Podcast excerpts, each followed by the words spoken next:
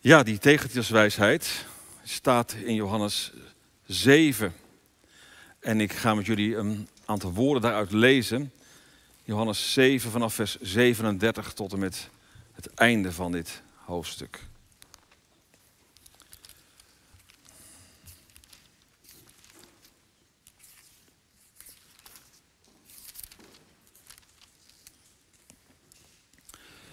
Daar lezen we uit de Bijbel op de laatste dag, het hoogtepunt van het feest, dat was het Loofhuttenfeest, stond Jezus in de tempel en hij riep, laat wie dorst heeft bij mij komen en drinken. Rivieren van levend water zullen stromen uit het hart van wie in mij gelooft. Zo zegt de schrift. Hiermee doelde hij op de geest die zij die in hem geloofden zouden ontvangen. De geest was er namelijk nog niet, maar Jezus was nog niet tot zijn majesteit verheven. Toen de mensen in de menigte dit hoorden, zeiden ze: Dit moet wel de profeet zijn. Anderen beweerden: Het is de Messias. Maar er werd ook gezegd: De Messias, dus de beloofde redder, de verlosser, komt toch niet uit Galilea? De schrift zegt toch dat de Messias uit het nageslacht van David komt en uit Bethlehem, waar David woonde. Zo ontstond er verdeeldheid in de menigte. En sommigen wilden hem grijpen, maar niemand deed hem iets. De dienaren van de hoge priesters en de fariseeën gingen terug. Die waren namelijk erop uitgestuurd om Jezus te gaan arresteren. Toen er werd gevraagd, waarom hebben jullie hem niet meegebracht? Antwoordden ze, nog nooit heeft de mens zo gesproken. Maar de fariseeën zeiden, hebben jullie je ook al laten misleiden? Er is toch geen enkele leider of fariseer tot geloof gekomen in hem. Alleen de massa die de wet niet kent. Vervloekt zijn ze. Maar Nicodemus, die destijds bij Jezus was geweest, iemand uit een eigen kring, zei: Onze wet veroordeelt iemand toch pas als hij gehoord is en als bekend is wat hij heeft gedaan. Ze zeiden tegen hem: Kom jij soms ook uit Galilea? Zoek het maar na. Dan zul je zien dat er uit Galilea geen profeet kan komen. Daarop ging iedereen terug naar huis. Tot zover de lezing uit de Bijbel. Echt gelukkig zijn we als we die woorden horen en ook ter harte nemen.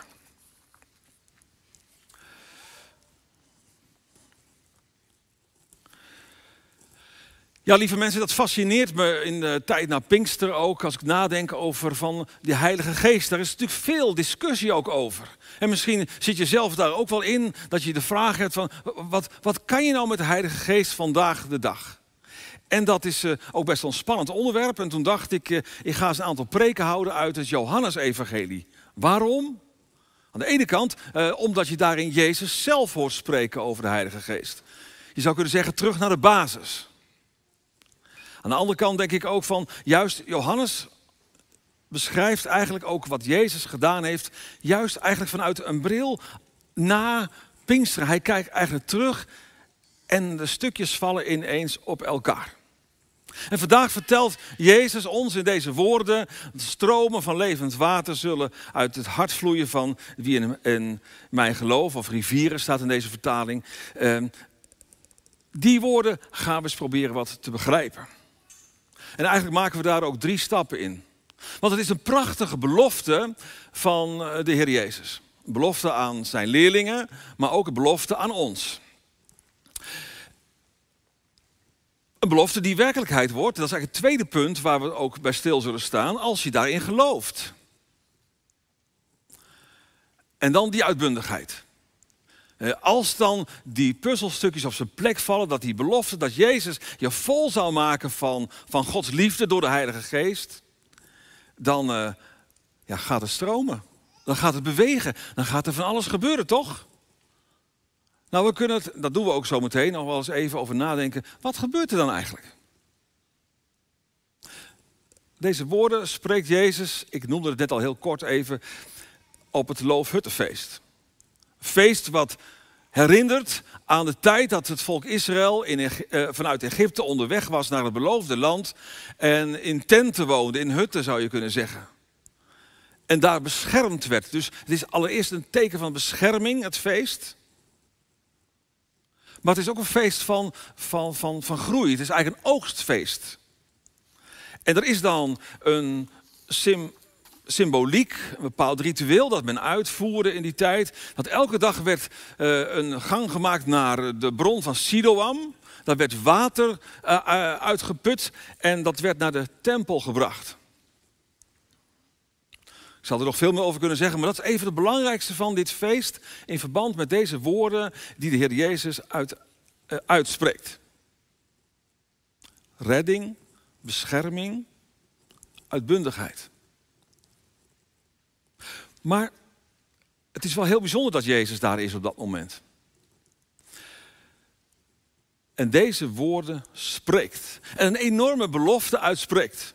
Een belofte naar mensen die daar toen waren. En ook naar ons, dat geloof ik ook. Een uitnodiging om je, om je dorst te lessen. Dat kan best een beetje vaag klinken nog. Zoals we dat lezen. Laat wie dorst heeft bij mij komen en drinken. Dat is die uitnodiging die bij die belofte hoort. Kom maar. Er zijn veel plekken in de Bijbel die ik zou kunnen benoemen, ehm, die hier wel wat op lijken. Eén voorbeeld wil ik allereerst noemen en dan zometeen nog een tweede voorbeeld. Het eerste voorbeeld is, je kunt dat lezen in Jezaja 55. Moet je voorstellen, Jezaja is een profeet. We hebben net gehoord in het kindermoment wat een profeet is. En dat is een dominee, die zijn tussen de 40 en 50 jaar, heb ik begrepen. Veel ouder dan de huisartsen enzovoort. Dus ik ben daar nog niet helemaal uit, maar goed.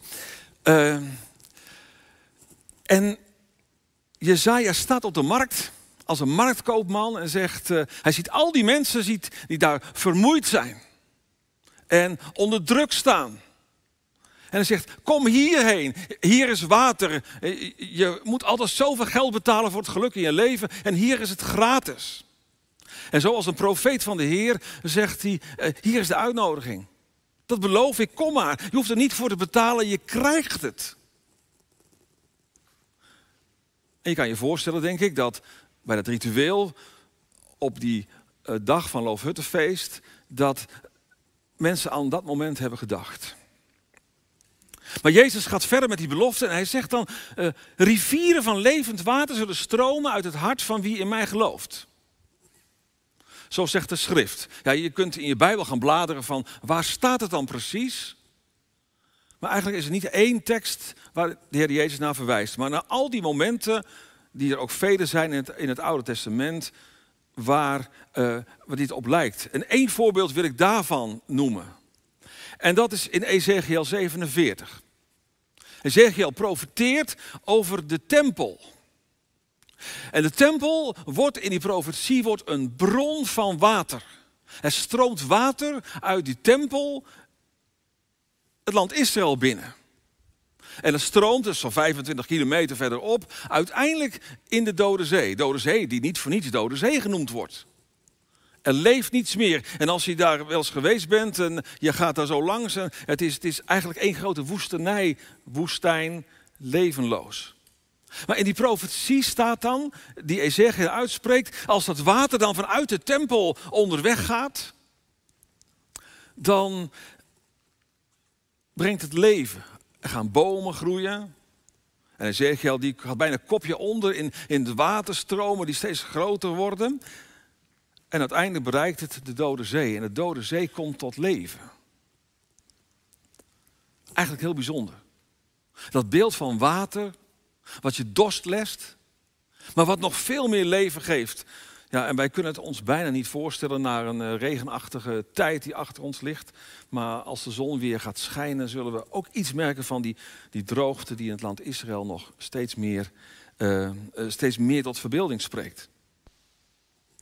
En we zien hier dus Jezus die alle aandacht naar zichzelf toetrekt. De aandacht van het feest van Loofhutten naar zich toetrekt en zegt: Ik ben redder, ik ben beschermer, ik ben degene die God gezonden heeft. En dat blijft er niet bij. En Johannes merkt dat ook op en hij zegt, uh, uiteindelijk zegt Jezus dat het hier gaat over een tijd die later komt als Jezus tot zijn majesteit is verheven. Daar bedoelt Johannes mee dat als Jezus zijn lijden heeft uh, doorstaan, is gestorven, begraven en weer opgestaan en weer teruggegaan is naar de hemel en de geest is uitgestort. We hebben die hele rij in de afgelopen maanden ook weer gevierd met elkaar. Is Eén grote belofte. Eén grote belofte om op die manier uh, daarin te delen. Zonder voorbehoud, zonder terughoudendheid, zonder dat je hoeft te denken van is dat nou wel voor mij. Het is een en al uitbundigheid, ook die belofte. Maar dat is het tweede moment. Het gaat wel over dat Jezus zegt: dat is zo als je in mij gelooft. Geloven kan je op allerlei manieren uitleggen, maar dat je zegt: ik aanvaard dat in mijn leven. Ik stop met mijn eigen overzicht en ik geef mijn leven aan God. Hij mag het voor mij bepalen. Maar daar, en dan komen we bij de omtrek van die tegeltjeswijsheid, daar begint het spannend te worden. Want we hebben er een klein stukje van gelezen. Ik had eigenlijk wel met jullie dat hele hoofdstuk willen lezen. Uh, het ligt er niet om. Het is feest, maar eigenlijk helemaal niet. Jezus wilde eigenlijk helemaal niet naar dat feest toe. Zijn broers, die op dat moment nog niet in Jezus geloofden als de beloofde redder, de Messias, die zeiden: Kom op, als je een podium zoekt, als je dan zo belangrijk wil zijn, Jezus, ga je toch naar dat feest toe. En Jezus zegt: Ja, dat is nog niet zo ver. En er was een arrestatieteam was uitgestuurd om Jezus te gaan arresteren als hij in Jeruzalem zou komen. Uiteindelijk komt Jezus toch. En dat vind ik niet zo makkelijk te verklaren. Maar er zit iets van de, de drive in dat Jezus zegt, ik wil toch laten zien wie ik ben. En telkens is, zeker in het Johannesevangelie, is dat de discussie. Wie is Jezus? En voortdurend is die discussie daarover of dat niet zomaar iemand is die niet zo belangrijk is als hij zich voordoet. Is hij de Messias? Het grondstaat van de, van de mensen en van de meningen. De een vindt dit, de ander vindt dat. Eh, ze zijn onder de indruk geraakt eh, van iemand die eh, genezen is. Je leest daarover in hoofdstuk 5. Maar dan was er weer op de Sabbat, op de rustdag. En dat was ook weer niet goed. En zo zie je allerlei weerstand bij de, bij de omstanders. Nou kan je daar op een bepaalde manier naar luisteren. Ik vind, ach, toen, ze hadden het overzicht nog niet. Maar voordat je het weet, zou je kunnen denken van, ach, ik zou het tegenwoordig anders doen. Maar de vraag wordt ook aan ons gesteld, wie is Jezus voor jou? Geloof je in Hem? En ik weet ook wel, je bent uh, misschien nog jong, je studeert en zijn allerlei vragen. En uh, ook al studeer ik niet meer, heb ik nog steeds diezelfde vragen vaak van, je hebt zoveel vragen, hoe zit dat nou met God? Hoe kan het nou dat God God is als er zoveel gebeurt in het leven? Ik zou zeggen, neem jouw vragen serieus. En ik hoop dat je ouders die vragen serieus nemen. Dat uh, de mensen die uh, ook onderwijs geven in de kerk op school, dat ze je ook serieus nemen. Maar je zou er wel even over na kunnen denken. Dat je net als die mensen hier om deze prachtige woorden van Jezus heen. Heel erg vanuit jezelf gaat denken. En dat kan op twee manieren. Allereerst vanuit een soort uh, uh, analyse van je omgeving. Jij bent wijs, je hebt ervoor gestudeerd, je hebt erover nagedacht. En je kan je niet voorstellen dat dit woorden zijn van Jezus, de Zoon van God, die kwam om jou te redden. Maar jouw en mijn analyse kunnen enorm in de weg zitten. En het kan je juist het zicht op Jezus ontnemen. Er wordt van alles geanalyseerd. Uh, ze hebben al over nagedacht. Uh, ze hadden de Bijbel goed paraat. En ze zeiden van Jezus kan toch niet uit Nazareth komen. Dat zou uit uh, Bethlehem moeten zijn. Maar ja, dat hadden ze blijkbaar niet, niet scherp. Dat Jezus daar uiteindelijk toch geboren was. Ze hadden ook nog eventjes erover nagedacht. Van hoe kan iemand die niet gestudeerd heeft. Deze woorden nou zeggen en het zich toe-eigenen. En zo hoor je misschien wel uiteindelijk ook een beetje jezelf praten vanuit jouw overzicht. Maar Jezus zegt hier in deze woorden, zegt hij, laat niet jouw overzicht leading zijn, maar laat de kracht van God in jouw leven leading zijn. Niet om al die vragen weg te poetsen, want ik heb nog heel veel vragen. Maar, maar ergens eh, merk ik zelf in mijn leven, en dat gaat niet altijd in de rechte lijn, dat ik denk, en toch is het die basisvertrouwen, omdat ik stap voor stap wel meer van God zie in mijn leven. En dan kan je soms ook wat vragen laten staan. Neem ze wel serieus. Denk erover na. Maar denk er ook over na of ze je in de weg kunnen zitten. Het tweede punt waar je ook jezelf en God in de weg mee kan zitten, is een soort eergevoel. En dat kom je hier ook tegen. Want het zijn de fariseeën die aan het woord zijn. Die weten alles beter. Die hebben theologie gestudeerd. En Jezus niet. En Jezus die is populair, heeft genezingen gedaan en, en de mensen lopen achter hem aan. En je, hoort en je leest dat in het Bijbelgedeelte ook. Ja, uh, hij wordt steeds populairder ten koste van ons.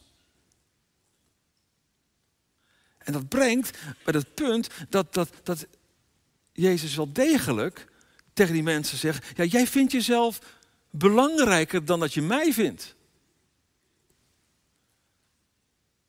En dat vind ik spannend. Dat vind ik spannend, want dat kan weer van alles in mijzelf oproepen. Dat ik denk, uh, ben ik dan niet belangrijk? Ja, je bent juist belangrijk, want dat is juist die belofte die, die Jezus hier uitspreekt. Dat wil God door de geest doen.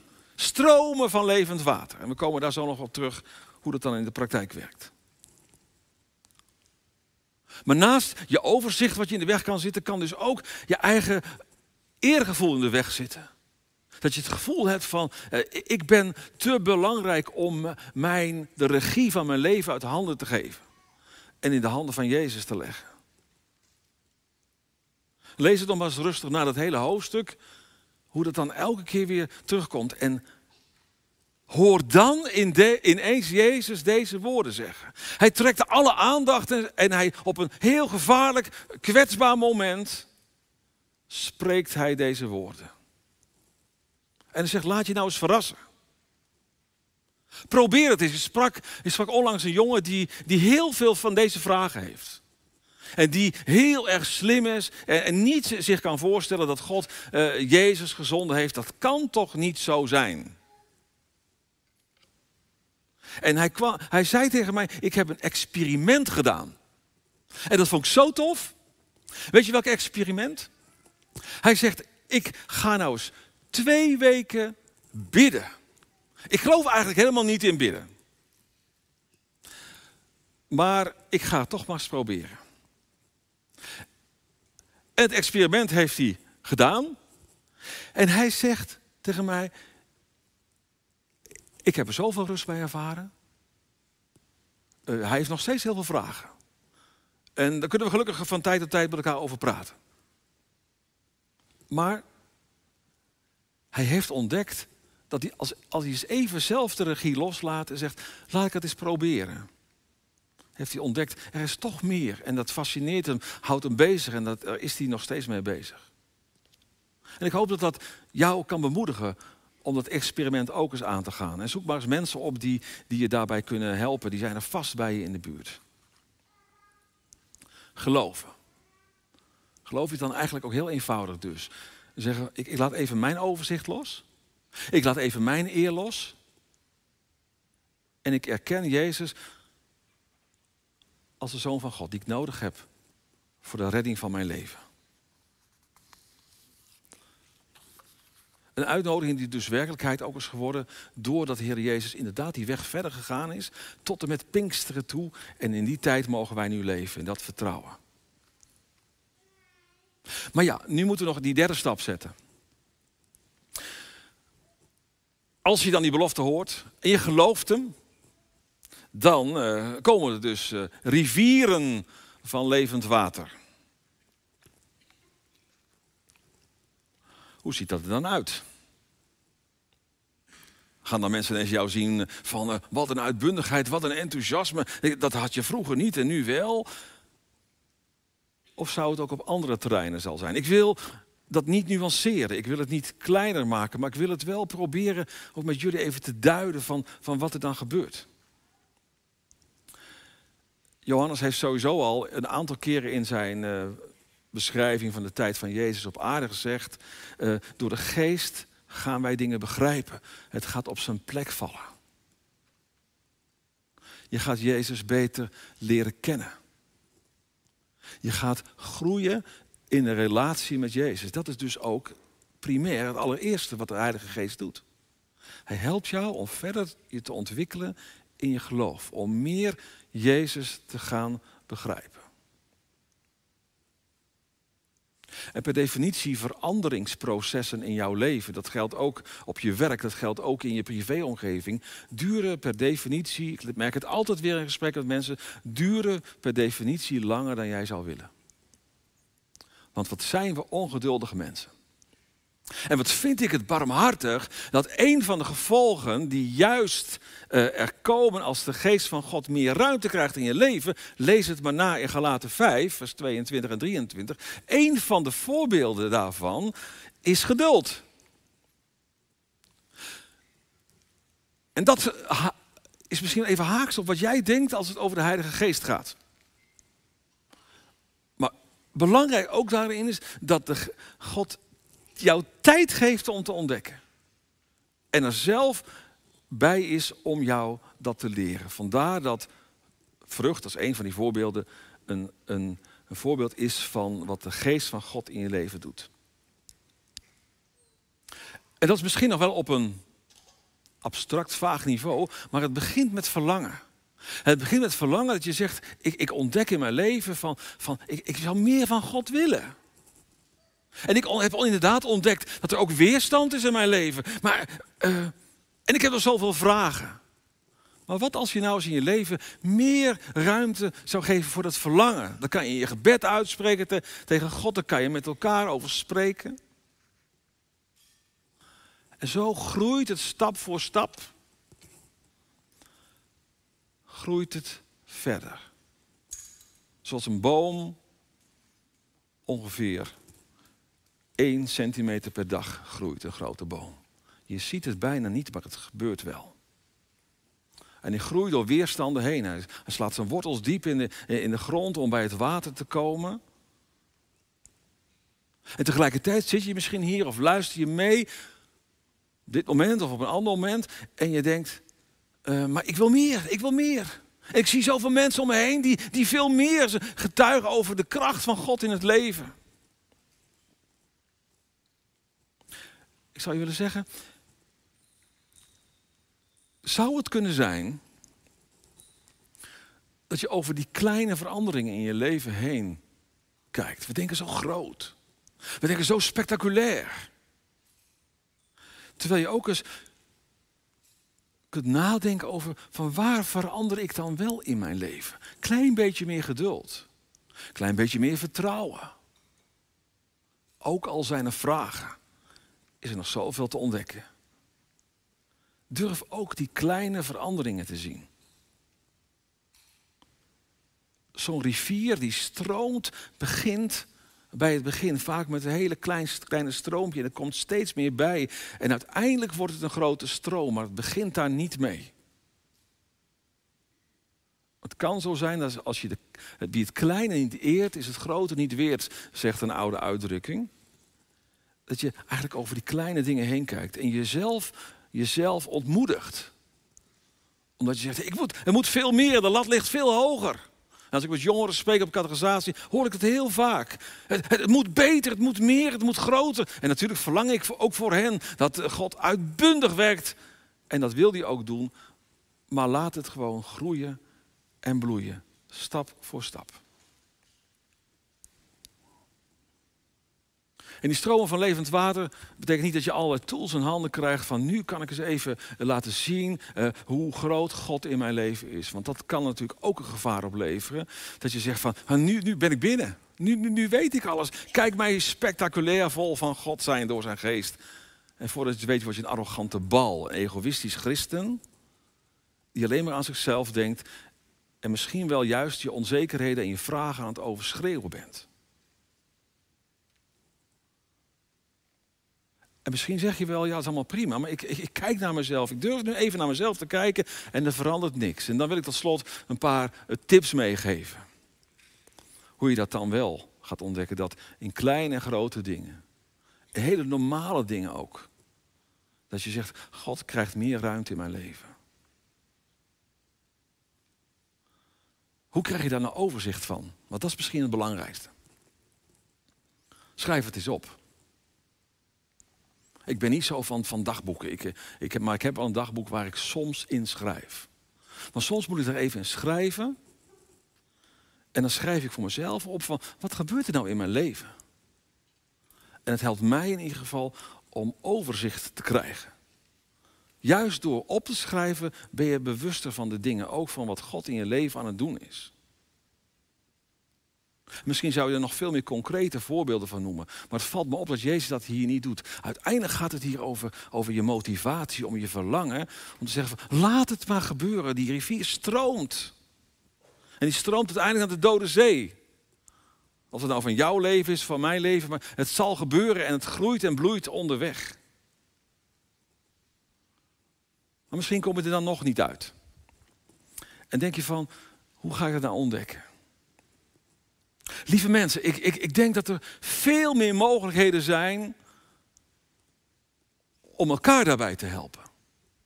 Dat je in allerlei vormen, eh, misschien tegenwoordig tot vervelend toe online, we kijken uit naar dat het beter gaat, maar dat je eens aan iemand anders vraagt.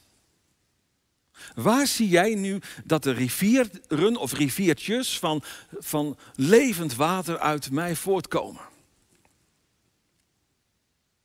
En ik heb al heel vaak het voorrecht gehad om die gesprekspartner van iemand te zijn die zegt van ja, mijn geloof stelt niks voor.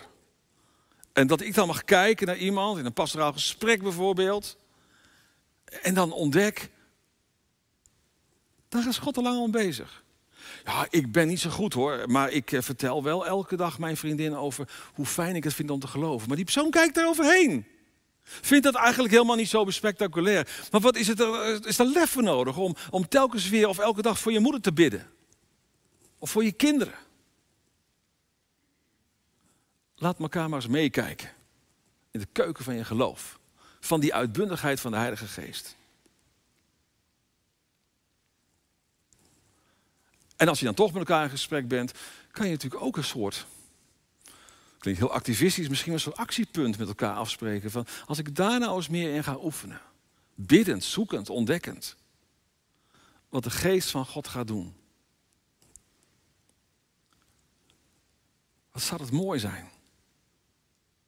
Maar nogmaals zeg ik, kijk niet over de kleine dingen van je leven heen. Zo'n tekst die als een tegeltjeswijsheid aan de muur hangt, kan je enorm inspireren. Maar eigenlijk vind ik het ook wel heel barmhartig dat Jezus deze woorden spreekt. In dat gegons en in die onrust van, van het leven. Die zo herkenbaar kan zijn. Maar in die onrust, ook van jou en mijn leven, staat Jezus op en zegt: uh, Kom maar bij mij als je dorst hebt. Ik geef het wel wat jij nodig hebt. En dan is het gevolg door de Heilige Geest. Dat het gaat groeien en bloeien en gaat ontwikkelen in je leven.